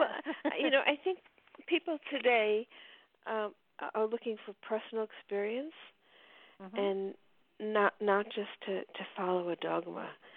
And so, um, I mean, that's one of the reasons why meditation has become so popular. is that it gives people tools where they can do their own exploration and um, they can go as far as they want. They can just have a little bit of peace and feel a little bit better, or they can go deeper. Um, and and you know, the deeper you go, the more you know the love, the heart center opens, and then your you know your spiritual uh, eye opens, your spiritual center where you can perceive things like like you see the unicorns. Um, mm-hmm. That all comes with um, you know deepening your spiritual practice from you know, and there's, everybody experiences it differently. Not everybody's going to see unicorns, but no. Um, I hadn't actually been even thinking about them, and suddenly they were there, and it was like, "Oh, this is so magical." yeah, it is and, very and, magical. and you know, immediately you want to you want to run and find somebody that you know can look too, and then there's yeah, there's nobody yeah, there. Be careful how you. Guess what? There are unicorns in my garden. Um, but but no, it is personal and it it is unique to every individual and so um you know when you say to somebody you have to work on yourself you have to find inside of yourself you know where that place is that that that, that um is special and you do it by listening and it's um it sound and the reality here is it is so simple not everyone does it. It is so simple, and and you know you're right to keep bringing up this point about listening because I think, um, you know, it's listening to the it's listening to the elements of nature. Um, mm-hmm. it, it's, it's listening to ourselves, listening to the divine voice within ourselves. It's listening to the guidance that we hear, the some you know the, the quiet guidance that comes through. Um, it's listening to other people. To really, you know, I think part of the polarization that that we're talking about in the country is that people aren't listening to each other. You I know, agree. I mean, they've just like, you know, made a wall. You know, which side? Of, which I didn't mean to refer to the wall, but I mean, people just have divided each other. You know, which side you're on this side or that side, and mm-hmm. and um, have stopped listening to each other. And um, you know, I think that so listening is really a, a key. Yeah, and you know, I I look at sometimes you know when there are debates and things like that, people are talking at each other. They're not yes conversing. Yes. They're they're trying to outshout each other. And I think one of the greatest gifts you can give another person, the greatest gift, is your time to listen. Yeah. And, yeah. And yeah, be yeah. and be a hundred percent in that moment and hear what they're saying. You don't have to agree, but but listen and and and, and don't in your head already be be thinking of a response, but listen to what they are saying in that moment. Yeah. And yeah. and I think hearing. You know, and and I I think that that um, you know we said this earlier that our formats and structures no longer no longer work for us because people have kind mm-hmm. of outgrown them. And yeah. um, you're right. People shouting at each other. They're trying to make themselves heard, uh, and instead of really having a conversation about, you know, where do we go as a country? Where do we go? You know, how do we heal ourselves? How do we come together? You know, it's it's um, it's like it's like the whole system is now not functioning to meet suit the needs of the people. Mhm. And a lot And of people it, feel that because you know trust trust in trust in so many institutions, trust in the media, trust in government figures, trust in in uh, uh, you know even religious figures. You know is now gone. You know I mean, yeah. I was reading the in the news about all the sexual abuse in the Boy Scouts. My goodness, who would have thought years ago the Boy Scouts? I know it's it's it's it's frightening, but you know the the reality here is that everybody has amazing wisdom to share, and to take the time to listen and find that wisdom in another person is is amazing. And and not only that, but you know you should also listen to yourself because every now and then you say something that's really cool too. So you know it's it's it's it's not just you know it, it's it's not putting the mouth in in in motion while the brain is thinking it's putting the is it's allowing the spirit to talk through you because that's when the beauty comes out and that's when the wisdom comes out and that's I I I, I wrote a lot of poetry when a, a long time ago when I was channeling, and I can't write poetry. I can't write poetry. Uh, well, I probably could if I really worked at it, but but the reality is, poetry flowed through me when I yeah when I yeah. stopped trying to control it. Yeah, I think you know all all of the answers are within us. When people used to come to my guru with a problem, he would never say, "Well, do this, that, and the other thing." He'd always say, "Go meditate." And mm-hmm. um, there was one case of, a, of one of his students who sat there for hours until she got the answer, um, uh, and and you know she was annoyed because she had wanted him to to say, "Well, this is what you should do." It's so much easier if somebody tells you what to do, you know, than yeah. having to figure it out. But but I think the lesson was that all the answers are inside. All the answers are inside. Um, well, but you have to quiet yourself and you have to listen.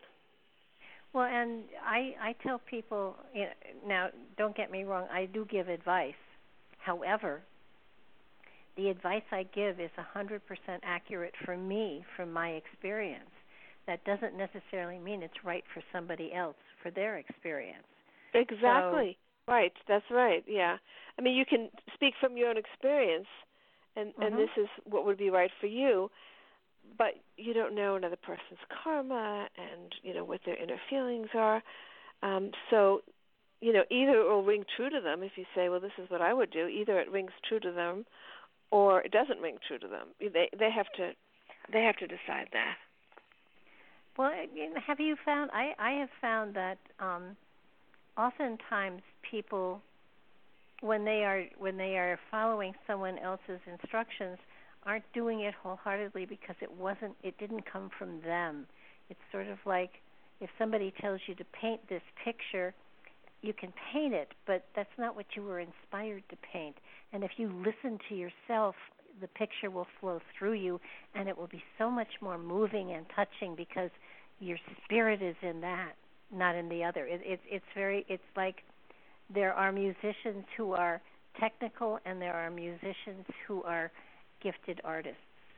And you can tell the yes. difference. Yeah. Yes. you know you exactly. you, you, yeah. So yeah. so the, yeah. so there's it's the same way with thoughts it's the same way with advice it's the same way with creation. It's if if it comes through you and and you know you you flow with it then there's magic there but if you're just being a parrot and repeating something it's it's it's empty and meaningless. Well, it's also it's it's how you grow by um, struggling with an issue. I mean, mm-hmm. if you have to make, you know, we all encounter crossroads. We have to make an important decision. Uh, you stay married, you get divorced, you change jobs. Uh, you know, different different challenges that come in life, and mm-hmm. you know, weighing the both sides and then trying to intuit um, which would be um, a, a better step for oneself. I mean that that that's what creates growth. Absolutely, it's not as much fun, but you know. Well, it's scary. It can be scary. you know, you have to take a big step because you know um, there's you know you have to have faith. Uh, right. And I I think we we mentioned that earlier, but coming back to that, um, having faith. You know, it's it's um, it's very hard to get through life without faith. I think. Oh, I agree. I agree, and and you know that's that's something that that comes from trusting yourself. Um, yeah. Every now and then, every now and then, something will come out of my mouth that I hadn't really anticipated in saying, and yet it, it was just so strong. It had to be okay. I guess that's what I need to do. And, you know, I do it. And so far, knock on wood, um, it's worked out well. But, but yeah. it's it's yeah. it's you you you are um you know, each of us is a totally evolved spirit. There is wisdom of the ages inside of us. And and Well, also we have so much life experience looking oh, yeah. back at our past you know, we've been through many, many things, you know, many, many experiences, and so you know that that provides that that's all we're you know an amalgam of that. So that's all within us. Those accumulation of all those experiences and and the learning, uh, and that and that's why I think that will come forward when we need it. So, which is why listening is so important because that's when that experience will come out. It does, and you know when when it does come out for for you for whatever situation you're you're pondering or working on or whatever, um, there is a sense of of um, comfort in that it's a wisdom that you've gathered and, and perfected and polished over time that that you know this time you're going to use it more wisely and, and with greater love and compassion than you did in past lifetimes. And um, it, it's an amazing feeling. It's scary sometimes but it always works out. And it does. you know it's, and that's where the faith comes in when you see that it always works out after a certain point you, you begin to say okay you know well, i'm yeah, not going to but but sometimes you'll look and say, "Well, I didn't see that one coming," but but but it's better than you anticipated. So um it's kind of like when somebody says, you know, they're they're going through something and it's like, you know, tell me it's going to be okay, and and I can with full confidence say, I know that this is going to work out well for you and everything's going to be okay because I trust yeah. you. And yeah. and you know, then they look at you like you're crazy. But but the reality is there is a pathway and you're following it and you're doing what you're supposed to do and mm-hmm. you're you're doing it that way because your spirit needs that experience and once you're done you're you're going to move on and this will be a building block for you so uh, it may be uncomfortable and it may not be fun but in the end it will be and and you'll look back and and there will be there will be comfort and there will be satisfaction that you know you made it through. Yeah. Well, that's the life journey that we're all on. You know, uh, accumulating enough experiences until finally we say, okay. you know. well, I, I have to tell you this this last book certainly um, made um, an amazing impression on me because Sita is is I've heard of Ram but not Sita, and and to learn about her through your book was was probably you know an a, a better experience because not only did she come alive, but her message came through so beautifully, and um, you know you in reading the book you don't realize initially that this is this is talking about thousands and thousands of years ago and you know right. when when that finally dawns on you, it's okay. That makes great sense. This is where all of this comes from, and um, it's a magical story. I, I I don't have a favorite between the two books because both of them have um, the different Unbelievable. Yeah. Oh, very different. Very different. Yeah. Um, this is a much deeper story, and yes, and, um, yes, because I I, because I, I think I think what what I had hoped, what what I experienced, and what I hoped others was, is that Sita's presence really comes through, mm-hmm. and there uh, there there's just a lot of blessings that that come with that with that presence. Um, the first book was really a kind of a study in karma and how how this whole web works of of um, the cause and effect and and our growth and and and the people who guide us along. Um, uh, and were always cared for. I mean, there was tremendous comfort I got in the first book in seeing that in every life there was always somebody there to point the way. Mm-hmm. Um, and and going back further in time to the Sita book, I realized that that um, the presences don't leave you. It's it's it's we who who forget to tune in. They don't mm-hmm. leave us. We leave them. And well, so they're along you know, for the it's ride, like, though. So you know yeah, that that's the they're cool there. thing is it's just yes, yeah. It's just we who have to like tune the radio to the right station. mm-hmm. You know, it's like you know we have to tune the radio of our mind to, to to the right station so that we can connect with these with these um divine beings. And I, you know, it makes me feel optimistic about the future because there are a lot of guides there just waiting to help us. Oh, absolutely. And and all we have to do is listen. Listen. That's, that's right. Yeah. And and it's it's um you know, it's it's hard it's hard from time to time to tune out, you know, the television and the and the cell the phone and, and the news and it, it but but the reality is you know if if you can if you can do that if you can put yourself in that place in that space where there isn't the static of everyday life you know in, you know just being inflicted upon you. Um and and I tell people sometimes you know create a bubble. Just just yeah.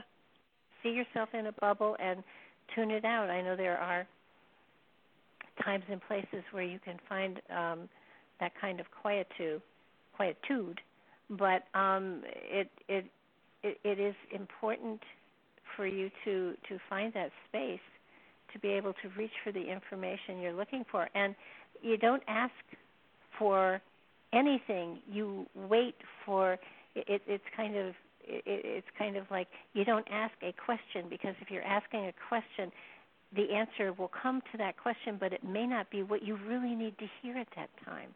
So to just listen and let wisdom come to you is is um is so much more important in well, my mind. it's it's it's kind of being receptive mm-hmm. and just being open to um to because because uh what you need is known to the divine. Yeah. And so more, more than what you think you need. You know so um every so, now and so then I being... I kind of just look into wherever and say you've got to be kidding me. You know? Yeah. But um I know yeah. And, and there are moments when all I hear is laughter on the other side, which is not helpful. But in a way, it is. well, in a way, it the is. The divine has a sense of humor. and and that's really important for people to understand.